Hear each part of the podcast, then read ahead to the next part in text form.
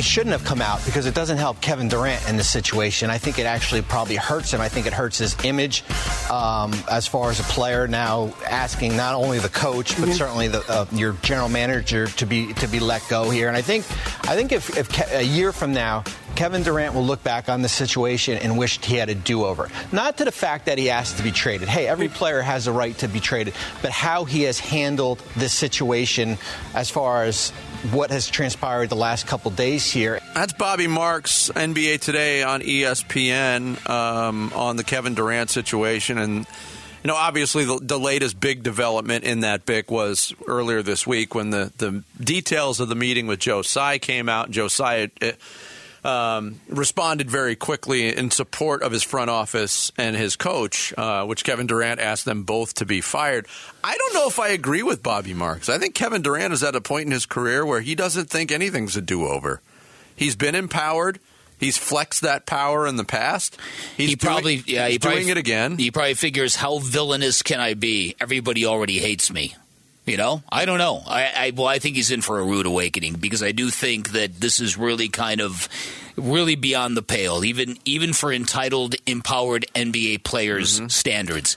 And again, the uh, the litany of, of this happening in the NBA, it's it's it's a famous part of the NBA's lineage, and it famously began with Magic Johnson. And and the first time he orchestrated the dismissal of a head coach, you would have thought the sporting world was going to come to a complete stop. I was how about, dare a player fire a coach? I was eight or nine years old when that happened, and I remember the reaction. Oh, yeah. And that was long long pre-internet, people were oh, up yeah. in arms oh, over was that. It, oh, were they ever? Just you talk about just completely turning the hierarchy on its ear. The the whole the whole coach at the top of the totem pole idea that was really really ingrained in American sports. It got flipped on its ear, and people were like, they didn't handle it well. And that situation, I mean, that situation yeah. was different. Uh huh he had a coach fired who was out of place, out uh-huh. of his league as an yeah, assistant coach, completely. was thrust to the head coach after an accident to the other head coach, and won an NBA championship. he did, right? But apparently, Magic Johnson got sick of all the Shakespeare quotes. Westhead's got to go. That's right. That's right. Um, and so, so to me, uh, th- that that is now since morphed into into a very common uh, occurrence in the NBA and an acceptance that in that sport the the handful of superstars they run everything. Yeah, I was run everything. I was looking it up too about the the Kenny Atkinson firing by Brooklyn and Kevin Durant was very. He said Kenny Atkinson. He did research when he was leaving Golden State. One of the reasons he wanted to go to Brooklyn was I did research, and I love the way Kenny Atkinson handled himself mm-hmm. after games.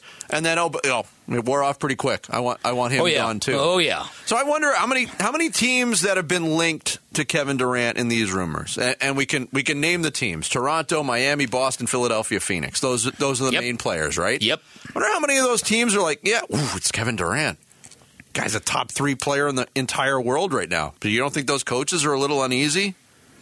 Definitely. Yeah, think about that. Think about that.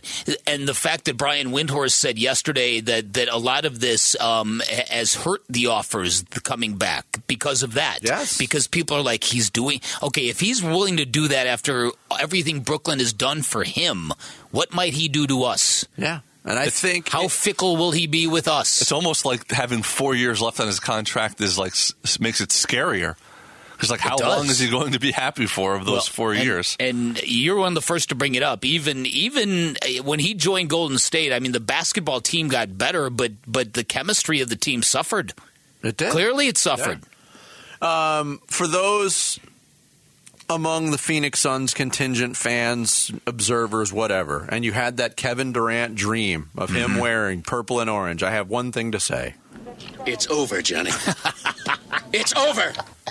Oh boy! Let okay, but then what is what does the next person say? Let it go. Nothing is over. Nothing is over until we say it's over. I do. I do think though that like every fan base probably is going along the same way as Suns fans are. That when you first heard about it, you're like, oh my God, we could get Kevin Durant. Mm-hmm. And then you start like daydreaming about the super team and watching one of the all time greatest players mm-hmm. and finally getting a championship. The longer it is, yes, the, the, longer you see all the stuff going on with Kevin Durant, one, and you also sort of like get more comfortable with running it back. And I think all the teams, I'm sure Boston a week ago or whatever it was, two weeks ago when they first got brought up, Boston fans were probably like, all right, yeah, do it. Trade Jaylen Brown. Let's let's do it. We, The difficulty with the Boston situation is, and I said earlier in the show, and I truly believe this, they should not be in the Kevin Durant business. But there's been concrete reporting that they offered Jaylen Brown. A little harder, maybe, to patch things up with Jaylen mm-hmm. Brown when he was dangled in this trade, even if they are the defending Eastern Conference champions. The thing that the Suns Well, he wasn't right now- happy. you saw his no, reaction he on wasn't. Twitter. He, wasn't, happy. He shouldn't be happy. But the thing that's going now for the Suns, if they are, if they're of the mindset, okay, we went down the road of possibility, we we considered it, we tried to make it happen. Maybe we didn't push that hard. It's not going to happen. The dream is dead. It's over, Johnny. Whatever phrase you want to mm-hmm. use. The thing that they have going for them now is now if they turn back internally and say it is our goal to recapture the chemistry we had last year with mm-hmm. this core group of guys that has been, you know, the best team in basketball and, on some measure over the last two years.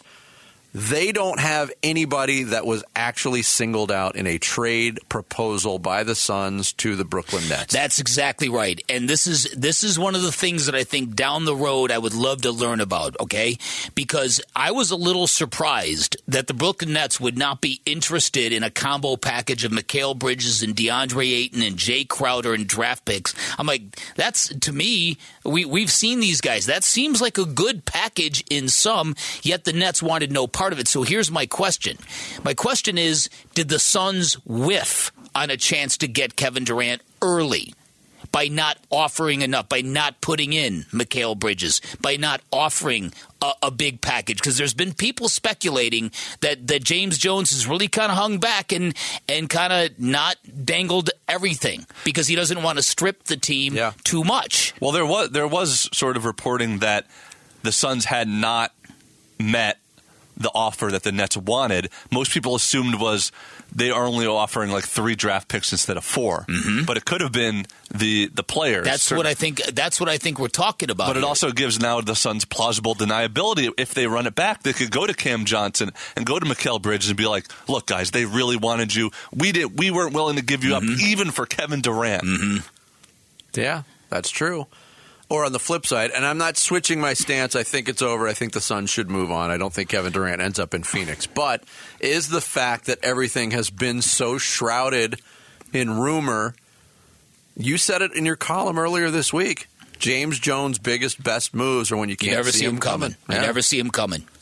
Yeah, and that's and and I, I do admire that that when when James Jones wants to operate on the down low, no nobody knows, and I and I respect that.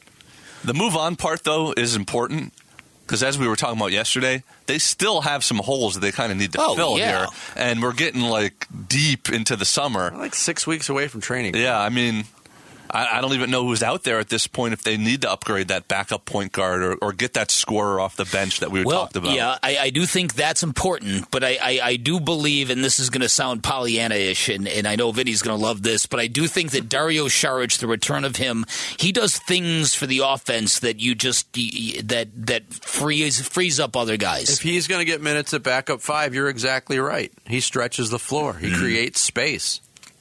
Yeah, JaVale McGee was not a threat to shoot No, the ball from the no. top of the key. no, Dario Saric is. And No. he's a good passer, can handle it a little yeah. bit. There's things agree with obvious. There's things Dario can't do that JaVale did do very very well. Uh, the energy among them, but again, it, it's. I, I think that in terms we we've seen it. We've seen the stabilizing effect he can have on the offense. So so I do think the return of that piece is something, and I think it, it will help the offense. But I but I do agree. I'm not sure they're better than they were this time last year and and they do need to, to to address that. And maybe maybe this is maybe this is what they need. Maybe they need to get the Kevin Durant thing out of their heads so they can go and just attack other Yeah. pieces. Chalk it up to a flirtation Yeah. and move on. Yeah. If that's what it is, uh, I'll curious to see again uh, uh, what what Flex from Jersey has to say about this. Now that now that the reporting has expanded Kevin Durant's list of teams, because that to me now you're out of the realm of obsession. Mm-hmm. Now you're not going to the wall to get to Phoenix, Arizona. Now, I mean, in a, in a way, it's kind of like moving over to the bargain bin. Yeah, Everybody's got a crack at you now. right. Uh, coming up next, one publication believes ASU head coach Herm Edwards is on one of the hottest seats in college football. Is he, though? We'll get into it. It's Bickley and Marotta Mornings live from the Ak-Chin Community Studios, 98.7 FM, Arizona Sports Station. 98.7 FM, Arizona's sports station. Bickley and Marotta. Bickley and Marotta Mornings.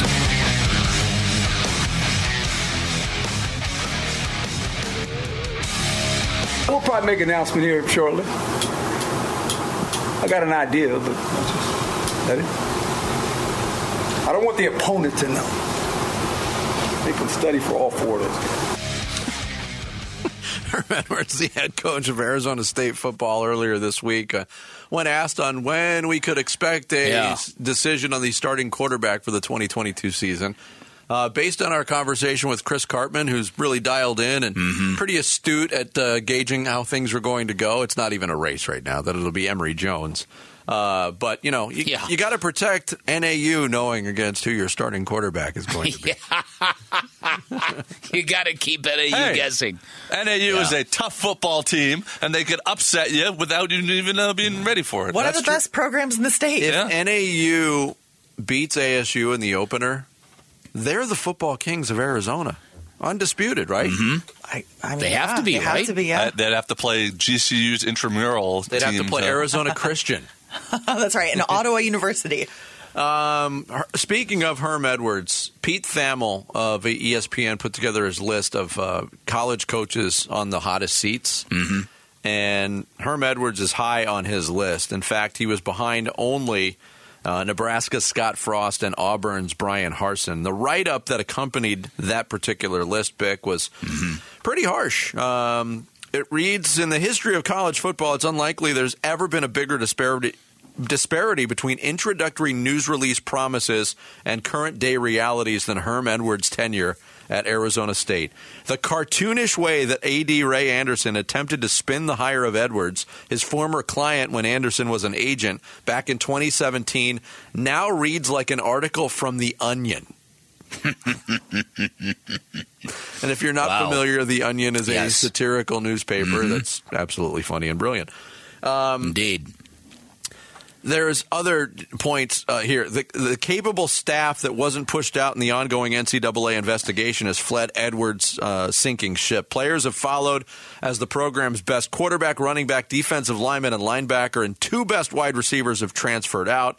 Instead of retention, ASU's alleged ambivalence to NCAA rules, most notably allegations from former staffers of completely ignoring dead periods during the pandemic, have turned ASU into a starless farm team.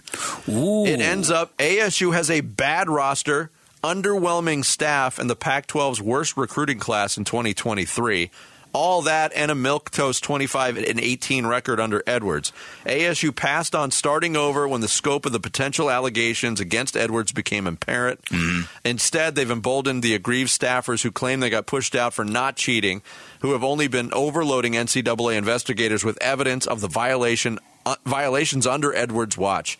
And the only people who don't see this ending poorly are in the president's and AD's chairs in Tempe. Just scathing stuff. Well, listen, there's a lot of truth to that, and and if you if you're asking uh, if you reacted negatively about uh, the report yesterday that we talked about in terms of Michael Crow saying they haven't even talked to the top football coaches here, and we all kind of laughed and smirked at the NCAA. There is a possibility that that they have been overloaded with evidence from people. That Yes. that's a very that's a very distinct possibility, and for a for an un- entity that doesn't move very fast to begin with, uh, that that is an element to be considered. Well, that's the part that I left out from what Thamel wrote Yeah. about Michael Crow.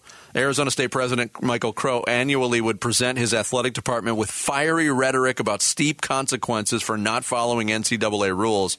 That makes his refusal so far to fire Edwards amid a significant NCAA probe both baffling and hypocritical as the program has spiraled into the laughing stock of the Pac 12. Yeah, and so you so you wonder about this. So to me, I, I do believe I do believe that there's a chance for real embarrassment here for ASU if they start getting worked early, and if they look bad, and if these penalties are still an issue, and if they look if if they if this season looks as cataclysmic as we thought a couple months ago, then ASU is going to look really dumb for not pulling the proverbial trigger, for yeah. not bringing in new blood. for all the things that Pete Thamel wrote that I just read, and they are, it doesn't hold back. I disagree with the overall premise that Herm Edwards is on a hot seat. I think this year, especially with this investigation dragging, mm-hmm. and judging from Michael Crow's quotes that the coaches who are in place now haven't even been interviewed by the NCAA yet, Herm Edwards, he's still there. He might have the coolest seat of any coach in the country right now. For a year. Uh, right, and and so wh- what? Like Pete Thamel, the thing that I'm having a hard time squaring is Michael Crow has always reacted very negatively to rules breakers, NCAA violators, and does he believe Herm Edwards has plausible deniability? You know, does he does he believe uh, Herm Edwards is that removed that that maybe he didn't know that it was all those infidels on his staff taking advantage of all the delegating that Herm has done. I, I, that doesn't work in They- football. but if you're in charge of the program, you're in charge of everything. They might be looking at it as a strategic thing, though, where they're like, we need to wait until the ruling comes down so that when the ruling comes down, we can clean house and we could say, we are handling it, we But did it, They're and not now going we're moving to. He's on. going to retire after this year. This he will retire before Before there's he- any adjudication from this thing. Do we know who else Ray Anderson represented when he was an agent? We can start forecasting Any the next head coaching coach. candidates? Oh boy. But uh, Oh, on that boy. front, Jared, all you need to do is look down south for the example set. But they didn't wait for uh, uh, an overall ruling Well, from they- the NCAA. But they, they waited as long as they could. They waited a long time, Yeah. but it, it also goes to show you you can clean house on the fly. Yeah, right. Tommy Lloyd's got that program in a really Oh, good place wow, right what now. What a great hire for them. I mean, until the NCAA. Here's the one thing that I consider with ASU, uh, and, and with all of this turmoil, and a lot of players have talked about it. Herm Edwards has talked about it, and I truly do believe this.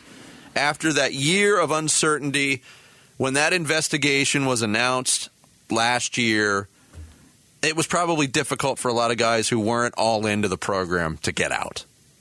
There was a lot of guys that wore uniforms for ASU last year that were probably half-hearted in their No, that's in- true. in their, That's true. in their love and That belief in the program. The guys that are there right now, they want to be there. That's a good point, and, And- maybe that's the energy that Herm Edwards keeps referencing. And for all uh, you know, uh, what you could say about Herm Edwards, I truly believe this too. He can motivate young men. That's the reason why he got this job in the first place. oh, definitely. So I, I think that you is an interesting juxtapos- juxtaposition in all of this. And again, I don't believe the, the seat's that hot for this year. I, I think they. No, I agree with that. I, I think Ray Anderson and Michael Crow have said we're sticking with Herm until this thing blows over. In, Yeah. e- either way, good or bad. Um, so yeah, But if, but again, if they come out and say and say they lose to NAU to start the season, if they if they're a three win football team, then th- there's going to be a, this this will be this will be revisited.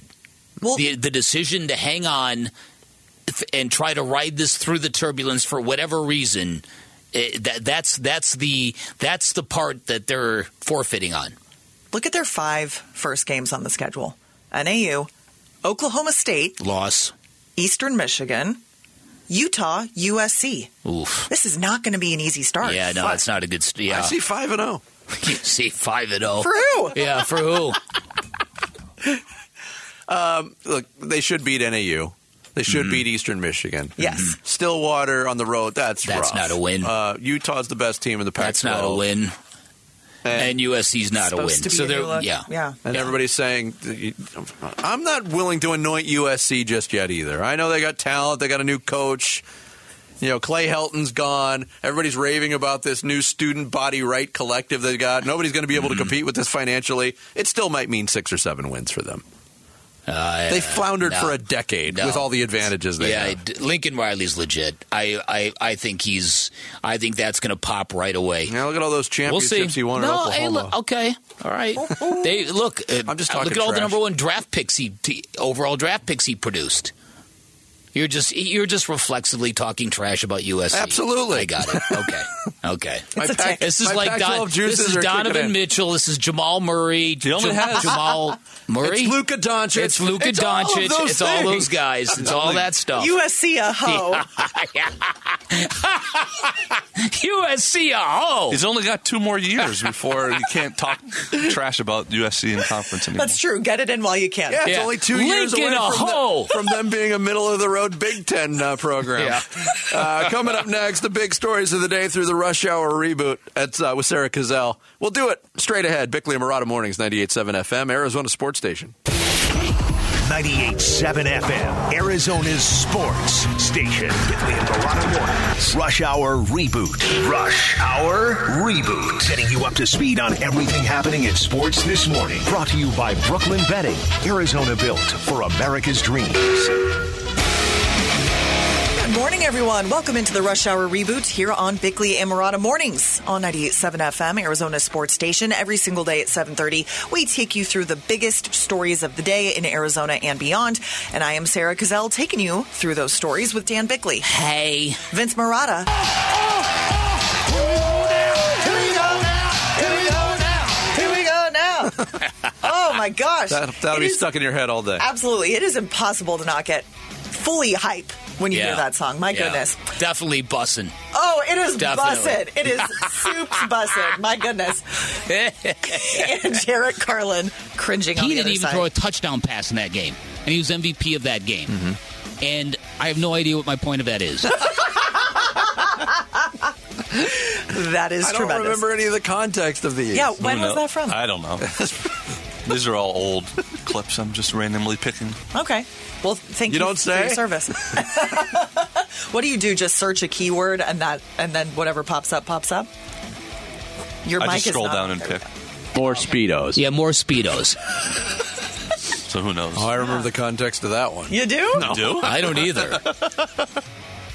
That is tremendous. All right. We've got some NFL preseason football starting tonight uh, around 4 o'clock and then a 4.30 game as well. But tomorrow is when we get our first look at the 2022 Arizona Cardinals facing the Bengals in Cincinnati. The Cardinals depth chart for tomorrow night came out I think two days ago, uh, and we can expect to see a couple starters in action. Marco Wilson, Dennis Gardeck, and Zaven Collins. Cliff Kingsbury, the head coach, has had a lot of nice things to say about Marco Wilson this offseason, and so has Budda Baker. I've seen great things coming out of him, and I'm very excited for him. It's, like you said, this is his second year in the league, and um, you know I'm just very excited for him. You could see him in the conditioning test; he's explosive and all those type of stuff. And we're gonna have meetings here. Guys are gonna understand the playbook and understand, you know. Things that they were learning for the first time last year, and now it's kind of that same terminology, same, you know, kind of voices talking, and it's definitely going to be a special year for him. I definitely think he could be end up being one of the Pro Bowl corners. A Pro Bowl corner, Marco Wilson. That'd be good. Do you see that potentially unfolding? No. No, not No, yet. I do mean, not. th- this. I mean, if it gets to that point, it would be very surprising if it's this year, based on what we saw last year. Mm-hmm. Um, is it out of the realm of possibility in his future? No, but um, I think that's just a, a good leader on the defense, being supportive of a guy who is under the microscope. Quite honestly, Yeah. Okay, so something to aspire to, maybe not Yeah. necessarily an expectation for this year. Yeah. All right. Uh, what would you like to see from those three starters in this preseason game tomorrow night? Again, Marco Wilson, Dennis Gardeck, Zaven Collins. What would you like to see from those three guys? Yeah, I'd like to see no uh, no defensive holding penalties on Marco Wilson. So I've got a low bar for him, but I've got a high bar for Zaven Collins. I want to see Zaven Collins um, really kind of ju- jump off the screen. I, I, I want to see him look like he doesn't belong playing in a first preseason game. That's what I'd like to see. that's a perfect way to put it. Um, and Gardeck, I mean, he does what he does, uh, I, and we know what he's capable of doing. Um, I'll be focused more on on Collins and and Wilson. Fair enough. Maybe a, a new sack dance for Dennis Gardeck. Maybe. The last one wasn't really working for me. It's okay. All right. Let's go to college football. We did touch on this in just Didn't the see last that sack dance last year. segment. Okay. uh, we did just talk about ASU football. Uh, I just looked at the schedule again. they kick off three weeks from today. I forgot that they play NAU on a Thursday night. That's their season opener. So uh, that'll be Thursday, September 1st at Sun Devil Stadium, ASU NAU. And I'll reread a little bit of what we touched on in the last segment. For those who just tune in at 7:30 to get caught up on the top stories of the day, Pete Thamel, who covers college football for ESPN, absolutely flamed ASU, Herm Edwards, all of ASU's leadership um, when he was writing about the college football coaches who have the hottest seats across the country. Thamel truly did not hold back when writing about ASU's current situation. He says they have a bad roster, an underwhelming staff, and the worst recruiting class in 2023 in the Pac 12. Plus, a milk toast 25 and 18 record under Edwards. We do not hear the word milk toast a lot. I'm a Uh, big fan or of that often word. enough, yeah. Are you really? Yes. I like a word with a Q, right? Yeah, in yeah, yeah. It's, Yes. yeah. I'm going to spell milk absolutely. all the time with, a Q. Yeah. Let me have a glass of M I M I L Q U E. And put some toast in it. Yeah, and, throw, and dip Make some it toast chocolate. in it. Yeah. Thamel continues ASU passed on starting over when the scope of the potential allegations against Edwards became apparent. Instead, they have emboldened the aggrieved staffers who claim they got pushed out not for ch- er, for not cheating. Who have been overloading NCAA investigators with evidence, etc. The final line from Thamel The only people who don't see this ending poorly are in the president's and AD chairs in Tempe. Ouch. Earlier this week, ASU President Michael Crow told The Athletic the NCAA still hasn't even completed interviews with ASU staffers and coaches in this investigation into the program. And Vince, you said again just in the last segment that you actually think Herm Edwards' seat is cool as can be as they wait out this investigation. For this year. For this year. Okay, so what do you guys think it will take for Herm Edwards to no longer be the Sun Devils head coach? A disastrous ruling from the NCAA or a disastrous football season? I don't know if a disastrous ruling will come down uh, at the end of this football season. Again, we're talking about the glacial pace of the NCAA. Yeah. I'm not. Uh, I'm certainly not bullish on their chances, but I'm also not yet in the category of this is going to be a, a dumpster fire for ASU either. No, it's it's also it's it's a it's an opportunity for Herm that an opportunity a lot of people do not think he deserves. For Herm Edwards to kind of soften up his reputation on the way out of Dodge. If you, if you believe this is going to be uh, one more year and then retirement, like I kind of believe it's going to be, if they overachieve, if they win seven games, I, I I think if they do more than expected, I, I don't expect a lot, to be honest with you. I think Yeah.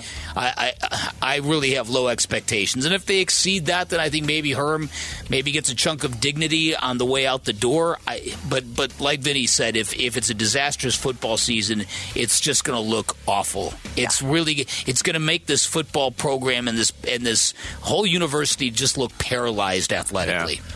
Yeah, yeah, that's a great way of putting it. All right, finally, the second Field of Dreams game is tonight. The Cubs and the Reds coming out of the cornfields in Iowa. Last year, last summer, this event was absolutely captivating, at least for me, and I feel like a lot of the sports world was um, just mesmerized. But not to mention one of the best individual games in any sport played in 2021. That game was bananas. it That's- was so good. it was corn. Yeah. Okay, so Cone. so the question is, okay, so we already know we we know the gimmick, right? Are you as interested in this game this year as you were last year? No, Not at all. Is there any way to maintain that sub, same level of interest? I, I mean, I would never ever tune into a Cubs Reds game on a Thursday night ever. Just cause. Especially when they're both really bad teams. Um, so I might tune in for a little bit of it. But last year you had two good teams going at it. Yankees playing the White Sox. Um, I, I I think you know it's it's important that they get traditional older franchises to play in this game, but it just so happened that these were not the two to play in 2022 because it Yeah, looked bad. I th- I think the the first time around was so magical from the player introductions to Kevin Costner being there to the way the Yeah. game ended. It was just so magical. I just would like to see it just they put a cap on it there. Right. Let let the good things be good Let things it and keep right. it at that. Just preserve it. Just keep that as something you did. I, I don't mind the idea of going to all sorts of, of other kind of quaint baseball parks and whatever. Yeah. that would be fun. That, would be cool. They- I mean, they've done it at the Little League World Yeah. Series. They have the Sunday night Williamsport game. I- I- Interestingly enough, next year there won't be a game in Dyersville because Right. there's construction going on. Mm-hmm. Isn't that the antithesis of what makes it great? Right. We're Right. building a luxury hotel on site? Well, of course. with retail space. Uh, of course, and so it's going to be ruined. Yeah, everything right. gets Office ruined. space. Everything gets ruined. yeah, yeah, yeah. True. Thank you, Vinny, Sarah. I don't know if you know this. Everything sucks. Do you know that? I'm still waiting for my shirt to arrive. Everything. Uh, that's the Rush Hour reboot every morning at 7:30. Speaking about ASU football, by the way, we will talk with uh, former Sun Devil quarterback and ESPN college football analyst Brock Osweiler in the eight o'clock hour. Coming up next, boxers have them, pitchers have them, batters have them. How come everybody doesn't have a walk-up song? In uh, professional sports, there's a kicker asking that question. That and more from Cardinals training camp, all straight ahead. It's Bickley and Marotta Mornings, 98.7 FM, Arizona Sports Station. Camp Takeoff 2022 is a go. Coverage presented by 72 Zones and Kona Brewing. The home of Arizona Cardinals football. 98.7 FM, Arizona's sports station.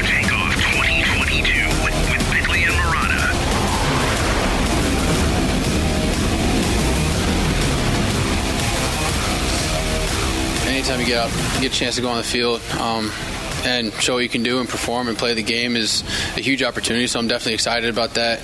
Um, excited for a lot of guys on this team. Be able to go out. We've had a great camp so far. Just be able to go out and now put it on the field against another team and, and show what we can do. Show what we've been working on. Cardinals starting quarterback, at least for tomorrow.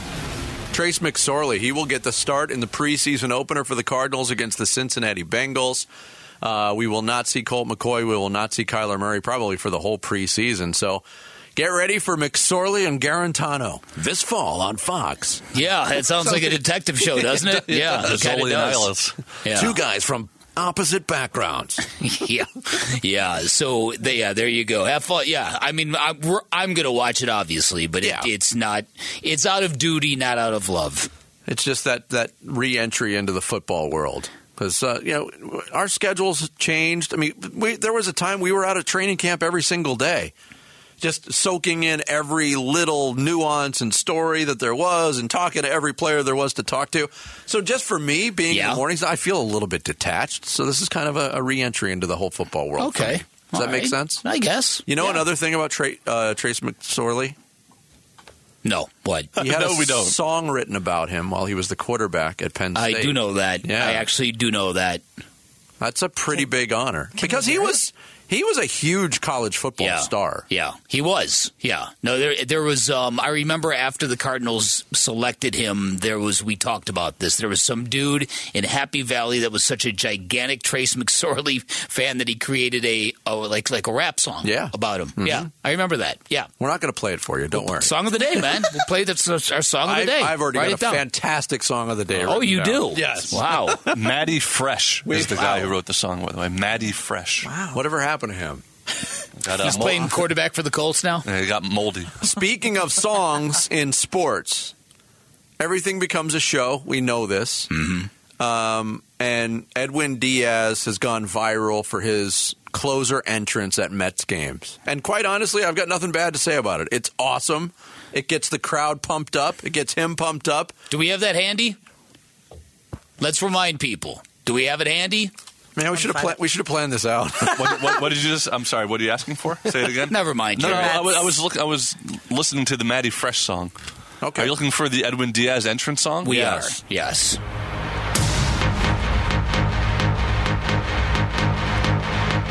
Now pitching from the New York Mets, number 39, Edwin. Edwin Diaz. Diaz. You don't even, I, this song is so good you don't even need the PA announcer to say it.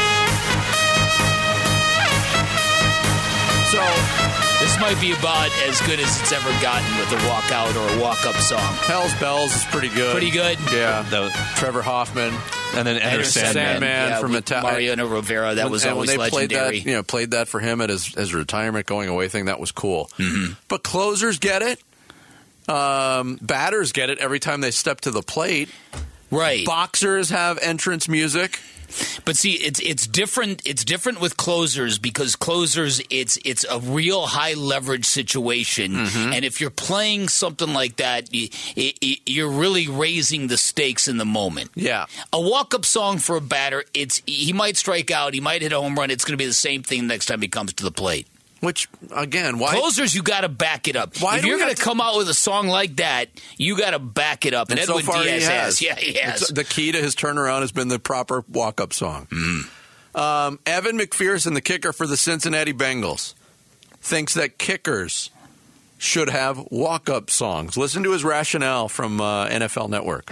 Do you think kickers should have a walk out song as they go out to kick the game-winning field goal? And Yeah. if they let you, what would your song be? Yeah, no, I think that's a really great idea. Um, just like in baseball, I think they should kind of implement it in football because I think it could bring a whole new level of excitement to the game-winning field goal.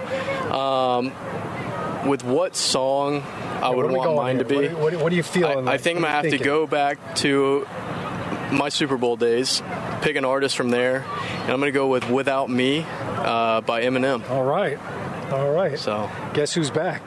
Back again. Yeah, look at you. We created a monster because nobody wants to see Evan anymore. They want Money Mac. What? He's chopped liver. And and wow I knew the whole Eminem song. I wasn't expecting that. I mean, what Sean O'Hara responded with was not the lyrics to "Without Me." That was the real Slim Shady. Okay. he, he quoted. But anyway, Evan McPherson famously during his Super Bowl days, as he referenced, he No, walked that, out that of was the. without me. Yeah, isn't that the same song? No, it's not the same song, but that was without me. He was singing. Oh, but not the Guess Who's Back. Is what I was back again. Yeah.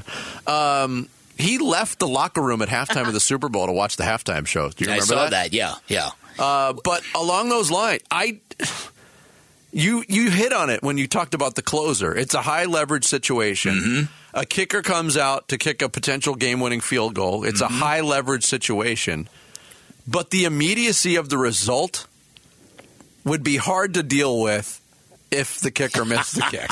well, he, he, and take it a step further. If they actually implemented this, this would be quite something because we know how how how um, shaky some kickers can be. Okay, we've experienced that. So you play a dramatic walkout song for a kicker in a game-winning field field goal, and, and they're blaring what? What's what's a good walkout song for a kicker? Um, Fight for your right to party because it starts Yes. with Kick it. Yeah. Oh, I was thinking there you go. thing. There Well you go. Um, and then and then the music blares and it builds to a crescendo and they line up and then the other coach calls a timeout. Ah, that's You're true. right. Right to freeze the kicker. But then what do you do? You fire back up? But again, for a closer, you come in tie game, or you know you got a one run lead. It's still going to take you a little bit of time to blow that lead, even if things don't work out well. Yeah. It could Right, be an immediate. true. All right, you're playing. Yeah. uh, fight for your right to party. McPherson's wide left. I don't know if it works. Some, someone's putting uh, on Twitter. Did this, did all this start with Major League with Wild Thing? Do you remember that ever happening? Like when you were I- growing up, or when you're No. younger in the seventies, eighties? No, that movie came out in the in the what late '80s. Yeah. I don't. I remember thinking that was kind of out of the realm of what we knew when mm-hmm. they played Wild Thing for for Ricky Vaughn. Yeah. It might have started with that. This. Have yeah. you ever thought about it, like what what your walk up song would be in different sports? Oh, I don't. Yeah, I, I think we all have thought about that. I'm not sure I've I ever came to a conclusion as to what I would pick. Because Yeah. you'd want because tempo would matter. You would want you, you you wouldn't go up there with a ballad, would you, Vinny? No, No, no. But I always thought Vinny, of it. would, uh, Jared? Would you like do? Would you do something like Weird Al Yankovic? Yeah. Would you like? He'd create his own song. Some kind- oh, Another one up rides one the my own bus. parodies. Yeah, right. Another one exactly, rides the right, bus. Right, right, right. right. Okay, no one's going to beat. Did you guys see Rock what me, I'm a? Danish or whatever that thing was. the Did you- Ryer, the Kaiser. Stupid. Yeah, That's right. Amazing. Uh, yesterday, did you see Daniel Vogelbach with the Mets? What his walk-up song No, was I for Daniel one? Yes. Vogelbach, kind of a rotund. Uh, a, a thick boy, Yeah, as we love to call him. Yeah. Very thick boy. Two C's. yeah, three C's, Three honestly. Cs, okay, okay. So he did Milkshake by Kelis. My milkshake brings all the boys to the yard because it was Women's, Day. and all the Mets picked uh, songs by female artists. Yes. Yeah, and that one got quite the reaction. Yes. I did it. Yeah, that's that's well done. I think this Edwin Diaz one, i I, and I know everyone votes for Mariano, Mariano Rivera. Enter Sandman is the great, and that was really cool at Old Yankee Stadium when he'd come out. It would feel just really heavy and ominous. Yeah. Like we're done. We got that no song's shot. a little overused in, s- in Yes, sports. yes. This it- just hits so different because of the Because it's also like, and it's also like interactive with the audience, the clap and do the air horns. Does anyone even know what Mark Melancon's walk-in music is? Uh, Please, Hammer, don't It's- hurt him. It's a it's a creaky old organ. Hammer time, probably. I don't know. I do birds. Yeah, right. Carpet. I love that. I love the Carpenters. Uh, they're, they're- they're great. All right, coming up next, we hit the 8 o'clock hour. Bickley's got your blast. It's Bickley and Marotta Mornings, 98.7 FM, Arizona Sports Station.